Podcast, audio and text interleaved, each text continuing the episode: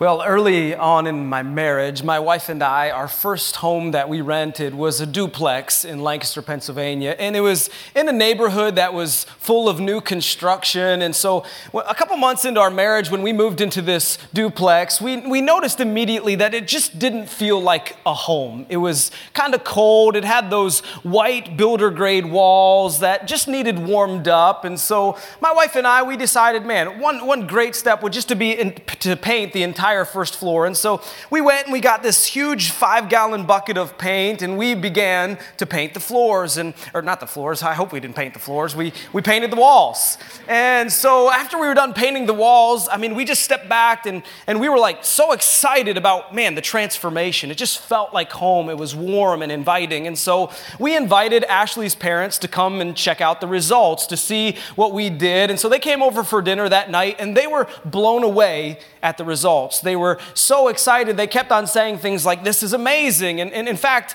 my mother in law looked at me and she said, Drew, do you guys have any paint left? Do you have any paint? Because we would love to actually use this color in our home. And we had about, of the five gallons, we probably had about two and a half gallons left. And so I told her we had some final touches uh, that we needed to put on the walls. And once we were done in a couple days, I would actually deliver the paint to their house.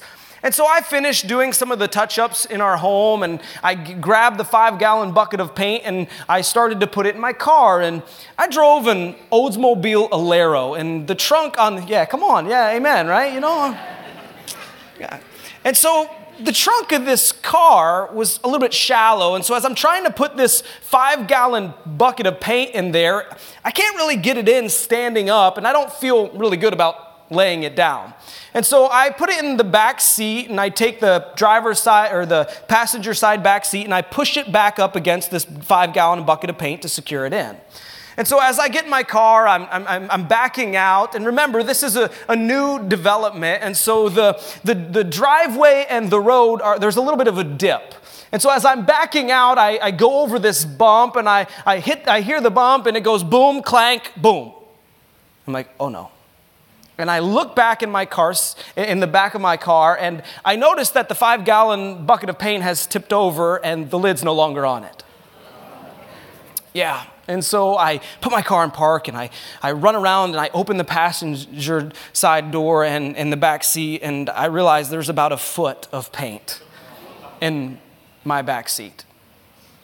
So I run to the garage, I grab this giant shop vac, and I'm, I'm sucking out paint and I'm sucking out paint. And finally, I get all the paint out and I grab this huge container of Dawn dish soap and I'm like squirting it everywhere. And I'm just scrubbing and sucking and scrubbing and sucking. And I just realized at some point, it doesn't matter how long I spend on this car, it's ruined.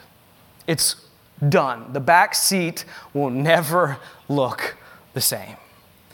And today we're starting a series with that title, Ruined.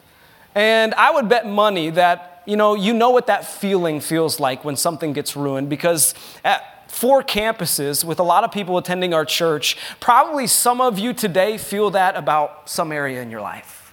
You feel like something is broken, something is destroyed, it needs fix, and it's beyond repair, it's ruined. You see, maybe you feel like that about your marriage today, where you've tried to make it work and you just say, man, I, I, can't fix this. Maybe today about your future, you've made poor choice after poor choice and you just view your life, it's ruined, it's over, I can't fix it. And I, want you to understand something up front as we start this series called Ruined, and we're looking at the life of Nehemiah. If you find yourselves fe- feeling that way, like something in your life has, has gone haywire, I want you to understand a theme of this series that you're in the right place this morning because our God specializes in restoring ruined things. Our God specializes, He's an expert at taking things that people say are ruined, can't be fixed, and He says, Oh, yeah, watch this. He says, I'll fix it. And our God is amazing at taking things that we would call ruined and destroyed and broken, and He's a master at fixing them. And we're going to see this in the life of Nehemiah in a unique way, an odd way, not the obvious way. So if you have your Bibles, you can jump to Nehemiah chapter 1. Nehemiah chapter 1. If you're using one of the Northridge Bibles, it's going to be on page 383. You can jump there in the Northridge app. You can download that. You can follow along in your notes, and you can also watch the screen. All the verses will be on there. And as we jump to Nehemiah chapter 1, I think when we look at the life of Nehemiah, in order to understand where his story begins, we almost have to rewind in history to kind of see what sets up the life of Nehemiah. You see, the Israelites lived in Jerusalem. It was where the temple was. It's where they would offer sacrifices to God. It was the place where they would worship. And so most of the, the, the Jewish population found itself in Jerusalem.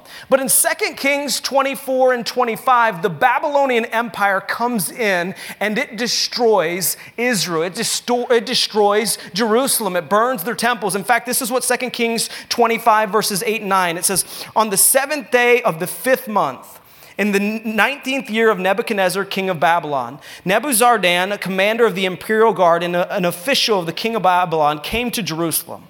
He set fire to the temple of the Lord, the royal palace, and all the houses of Jerusalem.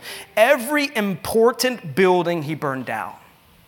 So, if you can imagine this, Jewish people, their home is Jerusalem, and the Babylon Empire comes in, led by King Nebuchadnezzar, and it utterly destroys everything that Israel holds value to the temple. They destroy it all. And so, not only do they destroy it, but then they exile out all of Israel. They're kicked out of their home. You're talking about millions of people are just thrown out of their home, and they're led to places where they got to figure it out.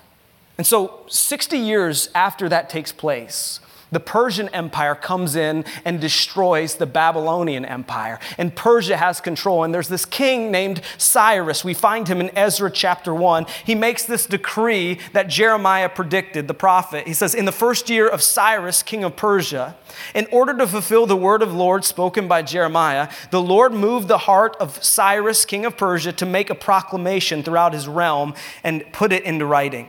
This is what Cyrus, king of Persia, says The Lord, the God of heaven, has given me all kingdoms on earth and has appointed me to build a temple for him at Jerusalem in Judah. Any of his people among you may go up to Jerusalem in Judah and build temples, uh, build the temple of the Lord, the God of Israel, the God who is in Jerusalem, and may their God be with them. And so, as the Persian Empire comes in and gains control, their king makes this proclamation to all the Jewish people who have been exiled. He says, You can come back to your home. You can start rebuilding your home. And it starts a year after this proclamation with a man named Zerubbabel. Y'all can write that down for your future kids. It's a beautiful name. Zerubbabel. Yeah. And so he begins to rebuild Jerusalem. He begins and he starts with the temple. 22 years later, after the decree of Cyrus, Zerubbabel and many others build the temple. They finish the temple. And then comes a man named Ezra. The temple was built, Jerusalem was starting, and a man named Ezra comes and brings reform, spiritual reform to the nation of Israel. As people are coming back from exile, Ezra leads the charge in leading, teaching them the law of, of Moses, the law of God. And then 15 years later, from Ezra, 15 years later, Nehemiah's story begins. And what's interesting is a lot of us, when we look at our Bible, we look at it as books.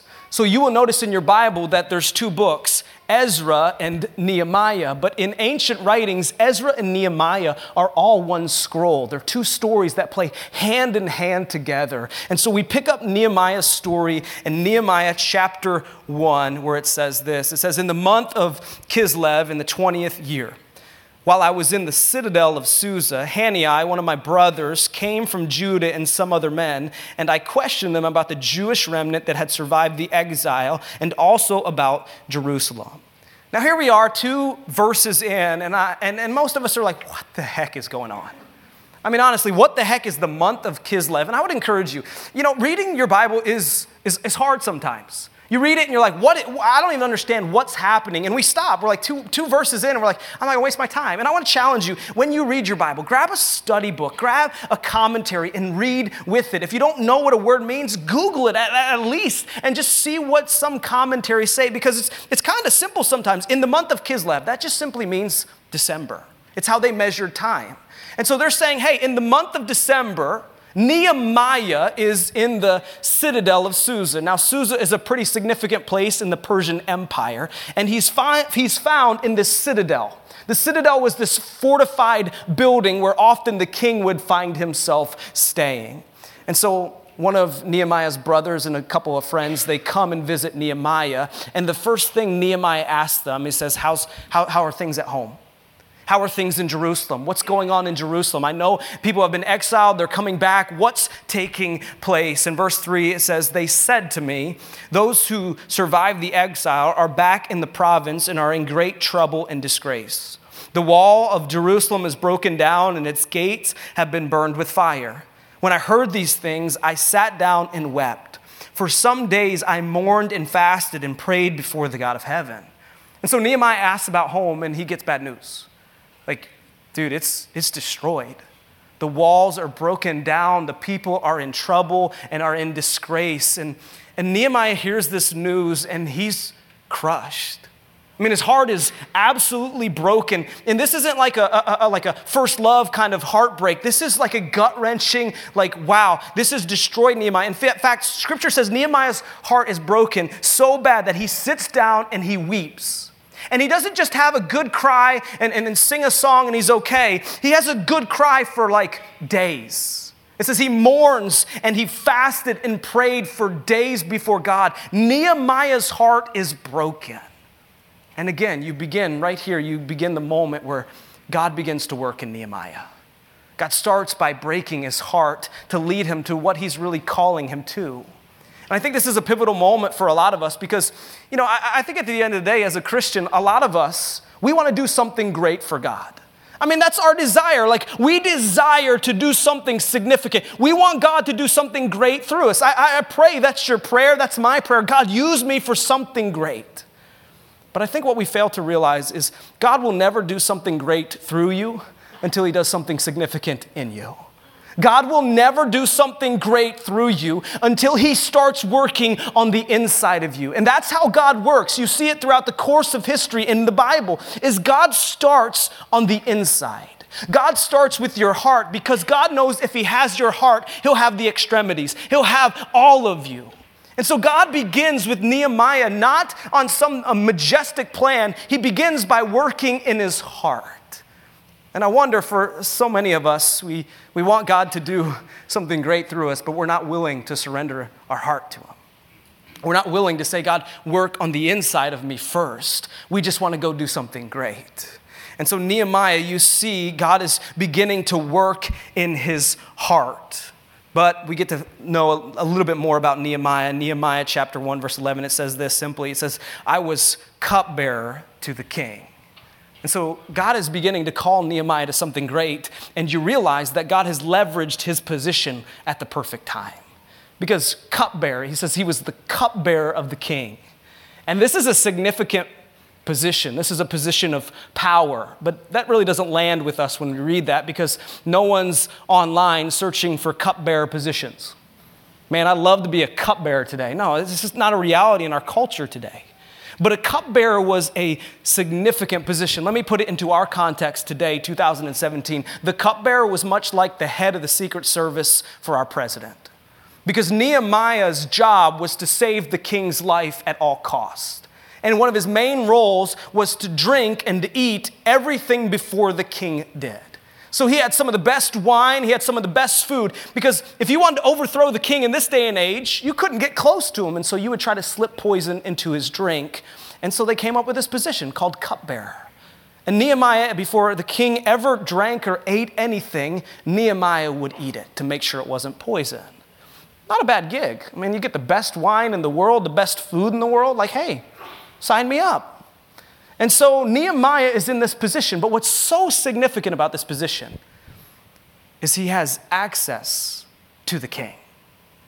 See, in this day and age, you couldn't get near the king, not even within an arm's reach. You couldn't even shout to the king. He was protected, he was watched over. But God gave Nehemiah a position where he could speak to the king. And here's what I think a lot of us think we think, how, how can God work through me? I'm just a stay at home mom. How can God work through me? I'm, in college, I'm a high schooler, I'm a middle schooler. How can God work through me? I just have a, a small, simple business. And I want you to understand something from this passage. No matter where you are, God has you where you are doing what you're doing for a purpose. For a purpose. God wants to leverage your influence, God wants to use you. And until He moves you from that job you don't like, until He moves you from that relationship that's driving you crazy, God has you right there doing what you're doing for a purpose. And we see that in Nehemiah's story. God starts by working in his heart, and now he's leveraging his position as a cupbearer. And so the natural progression in this story would be okay, God's leading Nehemiah to go back to Jerusalem to rebuild the walls. God's moving in his heart, so he would go back and he would do what God's calling him to do. And so the natural next step in, in the line of the flow of the events is I, I need to go to the king and ask him if I can go back. I mean, I need, I need to go get it approved by my boss because I need a leave of absence. And so that just makes sense. It's the next, next step in the journey God's going to take him. But Nehemiah does something significant before he goes to the king. Check this out, verse 11. It says, Lord, let your ear be attentive to the prayer of this your servant and to the prayer of your servants who delight in revering your names. Give your servant success today by granting him favor in the presence of this man. And Nehemiah does something so vital that I think this is a step that all of us, if not most of us, would skip out on. We know what God's calling us to do, so let's just go do it, right? But Nehemiah pauses and he says, Hey, before I go to the king, I'm gonna go to the king of kings. I'm to go to the one who's actually in control. He recognized, hey, God, I, I know you want me to do this, but I can't do this without you. I need you to grant me favor. I need you to give me success today because without you, I'm nothing.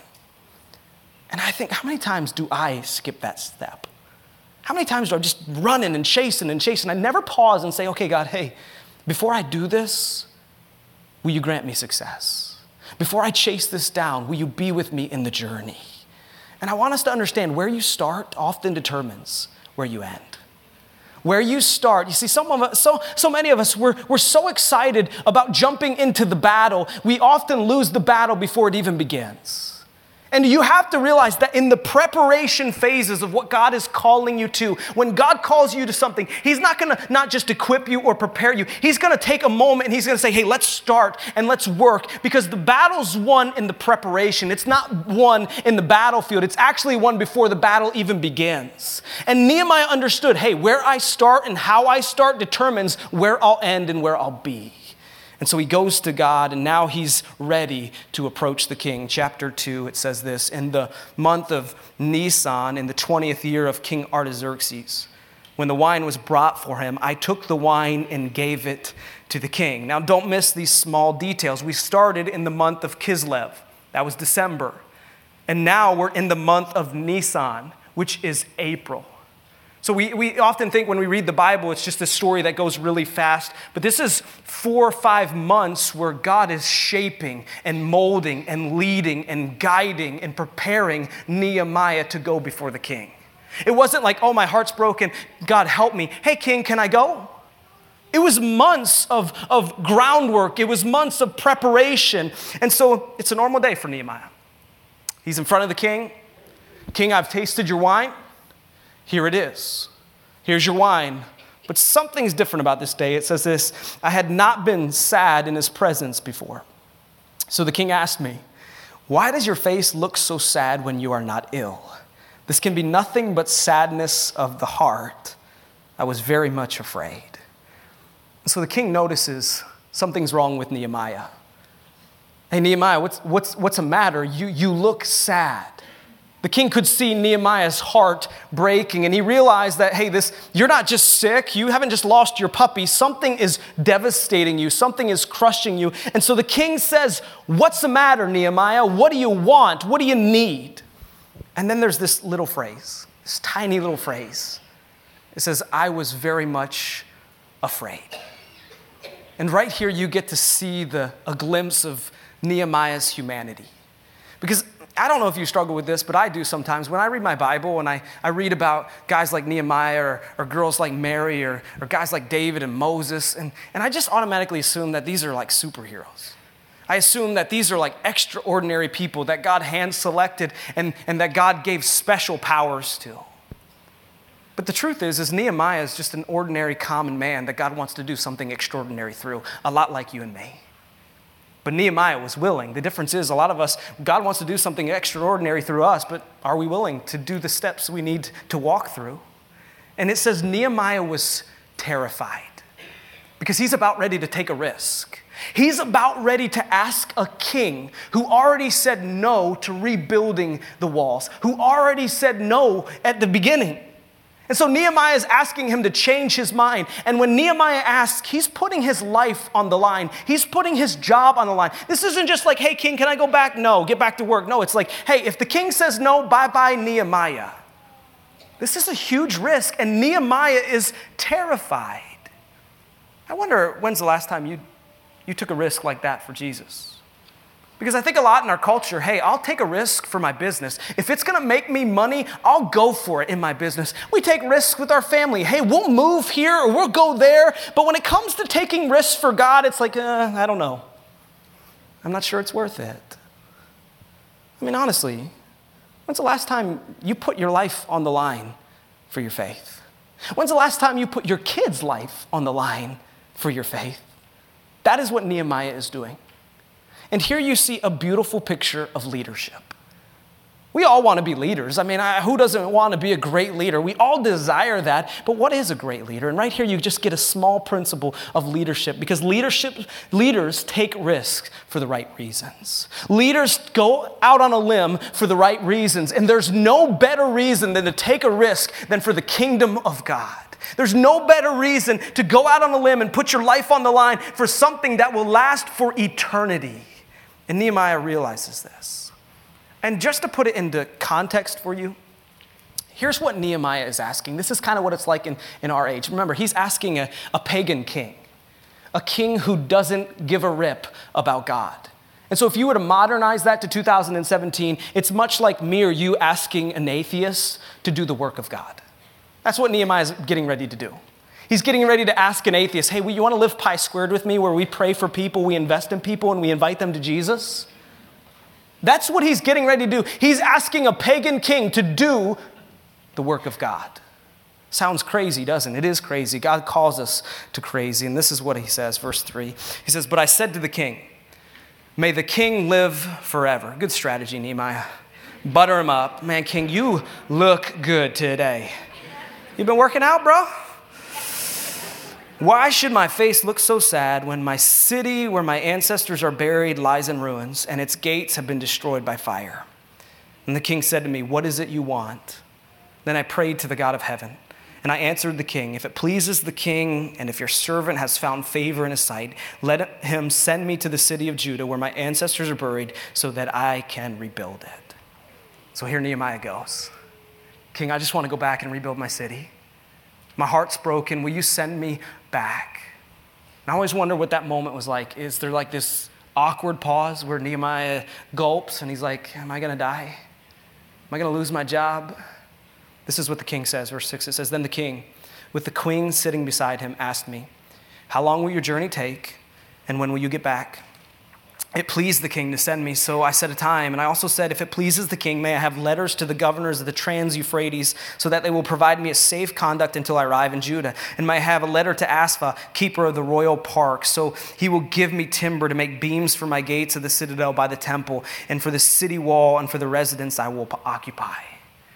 And so the king, it pleased the king to send Nehemiah back. And so Nehemiah gets a little cocky. He's like, Oh, since I can go back now, King, um, I got a couple more requests. Could you give me letters to the governors? And could they escort me safely, basically? Can I get a police escort back to, to Jerusalem? Like, that would be awesome. Oh, by the way, could you also send a letter to Asaph? Another great name you might want to write down. He's the keeper of this royal park. And what this royal park is, is it's this basically, it's this nature park full of large trees that the king would grow for his building projects. And so now Nehemiah is saying, Hey, uh, king, could you just give me some of your lumber so I can rebuild my city? I mean, Nehemiah is like going out on a limb now, like, oh, I'm glad you're happy, king, because I got a long list of things I need from you. And look, look, look how it ends. I love this part. This is probably the most significant part of the passage. It says, And because the gracious hand of God was on me, the king granted my request. And don't miss this, because this, this is so significant. Don't miss this part. Nehemiah says, He doesn't say, Hey, and, and the king was gracious, and he gave me what I asked. Nehemiah doesn't say, hey, because King Artaxerxes was in a good mood, I got all my. No, he says, because the gracious hand of God, of God was on me, the king granted my request. And I think Nehemiah understood something that a lot of times in life we forget. Nehemiah understood that the king no matter what he was thinking, no matter what he ate, the king couldn't give Nehemiah what he wanted. Only the king of kings could. Nehemiah realized that, hey, at the end of the day, I can ask King Artaxerxes for all I want, but if God is not in it, it's not going to happen. And Nehemiah understood the sovereignty of God. And that word is antiquated, it's churchy, sovereignty. It just simply means who's the powerful one, who is in charge, who's in control. And Nehemiah understood that, man, he, he just got it. He, he got that, hey, no matter what King Artaxerxes says, it's all in control of my God. My, my God is going to tell King Artaxerxes what to do. And, and I think in life we forget that because we walk through a storm and some of you right now, something's broken in your life. Something's, something's breaking your heart. There's, there's bad circumstances you're walking through. And, and I think we fail to realize that no matter the circumstance we go through, no matter the situation, God is in control. He's sovereign, He reigns. And I think we fail to realize that, especially in the bad circumstances, because we ask the question, why would God take me through this? But we have to recognize that, man, no matter what you're dealing with, the storm you're going through right now, do you realize that God knew that storm was coming before you even saw symptoms of it? God ordained that storm for you to walk through. Do you realize that, that God is in control? He knows. This is what the Bible says about God. These are amazing things. Revelation 21, verse 6, it says, I'm the Alpha and the Omega, the beginning and the end. In Romans 13, 1, it says, Let everyone be subject to the governor authorities, for there is no authority except that which God has established. The authorities that exist have been established by God. You see, Nehemiah realized, hey, King Artaxerxes, the moment God doesn't want you to be king anymore, you won't be king. The moment God says, do something, guess what? You will bend your knee and you will do what God says because He's in control. In fact, I want to show you a glimpse of this because this is an amazing moment in Nehemiah's life where he really, you really see this portraying. In verse 3, Nehemiah goes before the king, and the king asks him this question Nehemiah, what do you want? He sees his heart is broken and he lays it on the line. This is the moment Nehemiah had been waiting for, for the king to look at him and say, What do you want? And you would think, like, at that moment, like, tell him like, don't waste time, don't waste the king's time. But in scripture, it says, in that moment when Nehemiah was asked by the king, What do you want? It says, Then Nehemiah prayed to the God of heaven. Basically, what he said is, King, no offense, but you can't give me what I want. Only the King of Kings can. And the truth is, is Nehemiah understood that God is in control. And so, what can we learn? I mean, an old story year, hundreds of years old. But how, how does it affect our lives today? What can we learn from Nehemiah's, the beginning of Nehemiah's story? And I want to give you two things. The first one is I think we have to come to this conclusion that we understand that nothing surprises God. Nothing surprises God. No matter what you're dealing with in life, no matter how hard the struggle is, God doesn't stand up in heaven and say, Wow, didn't see that one coming. Whew, good luck with that. No, I, think sometimes we think that. But nothing surprises God. Nothing happens without Him knowing about it, without His approval. God is in control, and because of that, nothing surprises Him. Secondly, because nothing surprises him, you can fully trust God because he is in control. You can fully surrender to him. You can fully submit to him because at the end of the day, he gets it, he understands it, he's been through it. And when you walk through a storm, you can lean on God. You can lean on His understanding because at the end of the day, He's in control of it. But let's take, a, take it a step further. We can understand that nothing surprises God. We can understand that we can trust in God. But how does my life change today? How can my life change today because of Nehemiah's story? And I want to give you really three things. Three things, two that I think we need to stop doing, and, and, and one that we need to start. And I think it, it begins with this I think we have to stop worrying. We have to stop worrying. You see, it doesn't matter who you are today. I believe this. At all of our campuses, every single one of us, at some point in our life, we worry about something. We worry about our kids. We worry about our future. We worry about our business. We worry about our neighbors. And really, do you know what worry is? Worry is just simply us realizing that we don't have control. It's us realizing that, man, I worry about my kids because I can no longer make decisions for them. I, I, can't fight their battles anymore because at the end of the day, they're becoming adults and they're gonna get behind that steering wheel and they're gonna drive and so help me God, I got to let go. They're going to go off to college and you won't be there anymore. And so we sit back and we worry because we've lost control. We worry about our future. Because it doesn't matter how much we plan, doesn't matter how much we strategize, our five year and our 10 year plan, surprises come and they change the course. And at the end of the day, we want to steer the ship, but we can't. And so we worry. I'm so guilty, man. I got two little girls. And I worry every day about that stupid boy that's going to walk into their lives.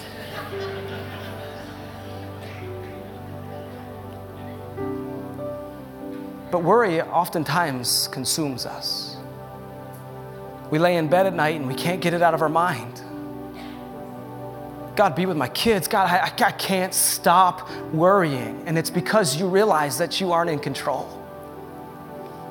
And when you're not in control, the best thing to do is to surrender to the one who is in control. Philippians 4 6, it says this it says, Don't be anxious about anything. Now, anything includes everything. But in every situation, when you worry, you pray and you petition with God with thanksgiving. And guess what? You present your requests to a God who is in control. So we got to stop worrying. Secondly, we have to stop depending on you. And I'm just going to be completely real with you. This is the one I struggle with the most. Because in my life, I like to depend on me and my abilities and my strength and my wisdom. And so I, I navigate through life depending on me to manage it, to figure it out. And so that's what I do through life. I, I just kind of go through life and I view God as my safety net. Because I, I recognize that I'm only so wise. And so eventually I'm going to encounter a storm that I can't conquer. I'm going to come upon a situation that I can't figure out. And you know what I do in those moments? God, I need you. He's my safety net. I can't figure this one out anymore, God. So would you come into my life and will you help me? The storm's too big. It weighs too much. I'm not strong enough or wise enough to figure it out. And you know what that is? That's religion. That's religion at its best. And I'm telling you today, I don't want you to be a religious person because God doesn't want you to be a religious person. You know what God wants? You know what God desires? Is He desires a relationship. And the truth is today is he doesn't want to be your safety net. He wants to walk with you through the really easy times in life and the really difficult times in life. He doesn't want to be this, this God that you just call on when you're in need, but he wants to celebrate with you when life is good and he wants to rejoice with you when it's great, but he also wants to mourn with you and fight with you when life gets difficult. The only way that happens is if you stop depending on you. You let go and you surrender and say, God, I, I can't do this without you. That was Nehemiah's life. He realized, God, I, I can't get anything out of this king if you're not with me. I won't depend on me, God. I'll pray to you. And will you come with me? Will you walk with me? So we stop worrying and we stop depending on ourselves, ultimately to get to this place where we start talking to God, where we start communicating to God. You wanna know how you fall in love with God is you, you talk to Him. So I promise you, you talk to God, you'll fall more in love with Him. But really, this is pointing to a posture. You see, all of us, we live life with postures. And I think majority of us, we live in this posture. This posture where we stand on our feet and we're ready for anything that life throws our way. You know, I, I always wished I got into karate. I wanted to be a black belt, but that never happened, just being honest. But in karate, they teach you this posture of, of readiness, of power. When you stand in a, in a ready position, you stand with authority, you stand with strength, you stand with power and might. And I know some of you, you're intimidated right now. I mean, maybe it's my guns. Just saying. Can I get an amen? Okay. But this is how most of us go through life. We stand in this posture. We're like, bring it on, world. I can handle this. I can do this because I'm mighty and I'm strong and I've got this. And right here is where we live. But today I want to introduce you to a different posture. And this posture isn't mighty. This posture isn't strong. It's actually the opposite of those things. It's weak, it's humble, it's surrender. You see, this is the posture. Because when we get on our knees, it's the form of surrender, it's humility. It's really saying, I'm really not strong enough to make it through. But what we fail to realize what we fail to realize, honestly, is right here, you are stronger and you are more mighty on your knees than you are standing in your own strength. Because in this posture, you don't have to fight the battle alone. You don't have to go at it alone. Because when you get in a place of surrender, you realize that your God is fighting for you, that He walks with you. And when the storm comes, you don't have to shake and be afraid because the King of Kings is with you. So you live in surrender. And I'd ask you, if you're physically able, when's the last time you found yourself on your knees or with your hands in the air saying, God, this is too big. Apart from you, I can't do anything. Help me, lead me, guide me. Because in this posture, you realize that our God specializes in restoring broken things. Because something might be broken in your life. Maybe it's your future, your marriage, your business, your kids, your relationship. Something right now is breaking your heart. And the only place, one of the only places where God will begin to fix it is when you get into a posture of surrender and say, God, I need you. I can't fix this on my own. And right here in this posture is where God begins to rebuild what's broken in your life.